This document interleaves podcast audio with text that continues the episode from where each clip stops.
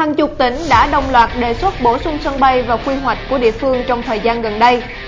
Chuyện xin làm sân bay này rất đáng nói vì tiền xây sân bay theo các bản đề xuất là lấy từ nguồn ngân sách. Liệu có xảy ra tình trạng lạm phát sân bay ở Việt Nam hay không? Việt Nam đang thật sự cần bao nhiêu sân bay? Việt Nam hiện có 23 sân bay đang được khai thác thương mại, nhưng chỉ 6 sân bay thu được lợi nhuận. Nhà nước phải bù lỗ cho số còn lại. Nếu việc xây dựng thêm sân bay là cần thiết, thì việc bố trí khai thác các sân bay hiện có đã được tối ưu về hiệu suất và thực sự khớp với nhu cầu hay chưa? Kính thưa quý vị, trong thời gian qua, nhiều địa phương đồng loạt xin quy hoạch sân bay khiến câu chuyện này trở nên nóng hơn. Nhìn vào thực tế phát triển ngành hàng không của nước ta và số liệu dự báo nhu cầu đi lại trong thời gian tới, sẽ không ít người đặt ra câu hỏi là chúng ta liệu đang thừa hay thiếu sân bay. Đây cũng là chủ đề sẽ được bản tin Sài Gòn Times News phân tích trong số ra ngày hôm nay. Theo thống kê, Việt Nam có tổng cộng 23 sân bay đang hoạt động. Riêng miền Trung với 14 tỉnh từ Thanh Hóa đến Bình Thuận có đến 9 sân bay. Trong số 23 sân bay hiện có, chỉ 6 sân bay thu được lợi nhuận, còn lại được nhà nước bù lỗ. Các chuyên gia cho rằng, nếu tiếp tục đầu tư xây dựng mới, thì nguy cơ chịu lỗ ở các sân bay mới này rất lớn. Lý do ngành hàng không vẫn chưa thể thoát khỏi bóng ma Covid-19 khi nhu cầu di chuyển bằng hàng không đã suy giảm thất thường, không còn hồ hởi như những bản dự báo trước đó. Một lý do khác, địa điểm được đề xuất sân bay mới ở một số địa phương như Hải Phòng, Quảng Trị, Bạc Liêu, Hà Giang lại nằm gần với những địa phương đang có sẵn sân bay. Sân bay hiện có và sân bay mới, nếu được xây dựng, sẽ phải san sẻ với nhau hiệu suất khai thác. Lợi nhuận nếu có cũng sẽ thấp.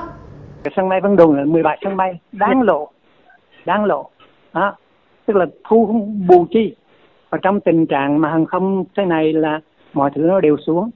Tương lai có vaccine tăng nữa còn nhiều thứ nó làm cho người ta e ngại. Cho nên tốc độ tăng trưởng mà hàng không nó không không không phục hồi như trước đâu. Trong báo cáo cuối kỳ quy hoạch tổng thể phát triển hệ thống cảng hàng không sân bay toàn quốc thời kỳ năm 2021-2030, tầm nhìn đến năm 2050, Cục Hàng không Việt Nam đề xuất đến năm 2030, cả nước sẽ có 26 cảng hàng không, 14 cảng hàng không quốc tế, 12 cảng hàng không nội địa.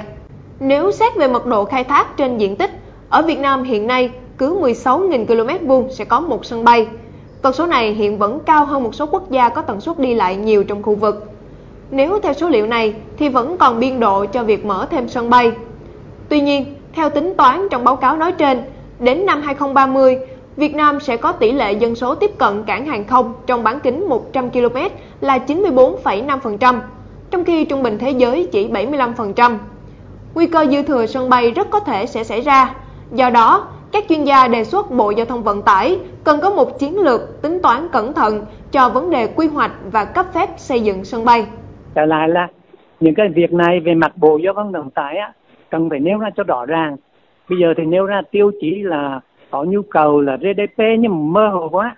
Phải lập cái bảng cho rõ ràng. Sân bay nào hiện nay đó nè, là phục vụ bao nhiêu khách một năm và cái cái vùng dân cư đó là bao nhiêu tôi muốn nói là vùng dân cư là vì sao một sân bay á nó có một cái khu vực mà vùng dân cư đó sử dụng sân bay đó đầu tiên là sân bay nội địa đi Đấy. cho nên dạ. thường thường là gần thì người ta mới đến xa thì người ta sẽ không đến trừ ra nó thuận tiện hơn Bộ Giao thông Vận tải ước tính chi phí đầu tư xây dựng một sân bay theo đề xuất của các tỉnh ở giai đoạn 2020-2030 khoảng 365.100 tỷ đồng và giai đoạn 2030 đến 2050 khoảng 866.360 tỷ đồng. Những con số đầu tư khổng lồ này sẽ chưa dừng ở đó bởi một sân bay ra đời còn kéo theo nhiều công trình khác và một diện tích lớn đất đai bị thu hồi để phục vụ xây dựng. Trong khi đó, chưa có một báo cáo chi tiết nào về lợi nhuận thu được từ việc ra đời thêm một sân bay địa phương. Trên thế giới, vẫn có nhiều quốc gia có mật độ sân bay trên lượng dân cư dày, nhưng trong số đó vẫn còn không ít sân bay hoạt động dưới công suất, thậm chí bỏ hoang. Vậy tại Việt Nam, thừa hay thiếu sân bay? Câu hỏi này cần được tính toán lại một cách khoa học và kinh tế. Phần tiếp theo của bản tin Sài Gòn Times News ngày hôm nay sẽ là những thông tin kinh tế đáng chú ý trong tuần này. Chuyển ngược sàn chống ngãn lệnh Chuyển ngược cổ phiếu từ sàn giao dịch chứng khoán Thành phố Hồ Chí Minh HOSE sang giao dịch tại sàn Hà Nội HNX là phương án được nhiều nhà đầu tư chọn như một cách né tình trạng nghẽn lệnh trên sàn HOSE hiện nay. Mới đây, Sở giao dịch chứng khoán Thành phố Hồ Chí Minh cho biết đã nhận được văn bản của ba doanh nghiệp đề nghị chuyển giao dịch cổ phiếu sang giao dịch tại sàn HNX. Đó là công ty cổ phần tập đoàn giống cây trồng Việt Nam, công ty cổ phần BBK và công ty cổ phần khử trùng Việt Nam. Nếu hoạt động này được hoàn tất, sàn HNX dự kiến sẽ tiếp nhận khoảng 65 triệu cổ phiếu từ sàn HOSE. Đây có thể là khối lượng cổ phiếu đầu tiên được dịch chuyển thông qua phương án chuyển sàn chống ngãn lệnh. Năm huyện ở thành phố Hồ Chí Minh lên đời thành quận hoặc thành phố. Sở Nội vụ thành phố Hồ Chí Minh vừa có tờ trình gửi chính quyền thành phố về kế hoạch chuẩn bị xây dựng đề án chuyển một số huyện thành quận hoặc thành phố thuộc thành phố Hồ Chí Minh giai đoạn 2021-2030.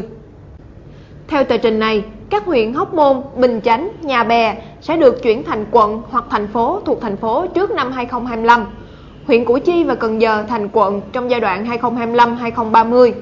Kế hoạch được lập dựa trên các tiêu chí về dân số, diện tích, số đơn vị hành chính, cơ cấu và trình độ phát triển kinh tế xã hội, hệ thống cơ sở hạ tầng đô thị theo các tiêu chuẩn của Ủy ban Thường vụ Quốc hội.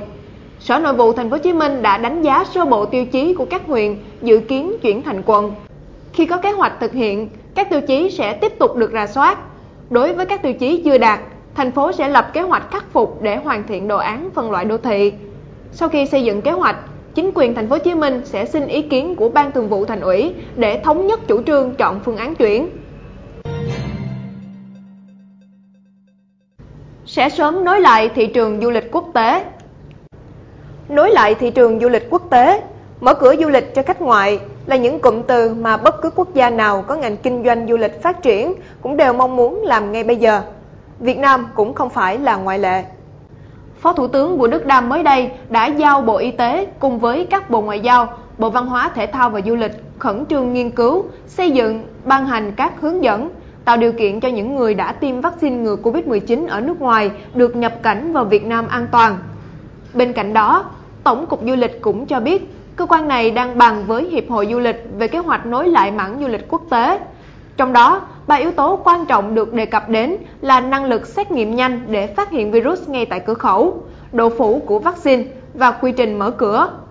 Những động thái mới vừa kể trên cho thấy cơ quan chức năng đang chuẩn bị các điều kiện cần thiết. Cánh cửa thị trường đang dần được mở ra sau gần một năm tạm đóng để ngăn đại dịch.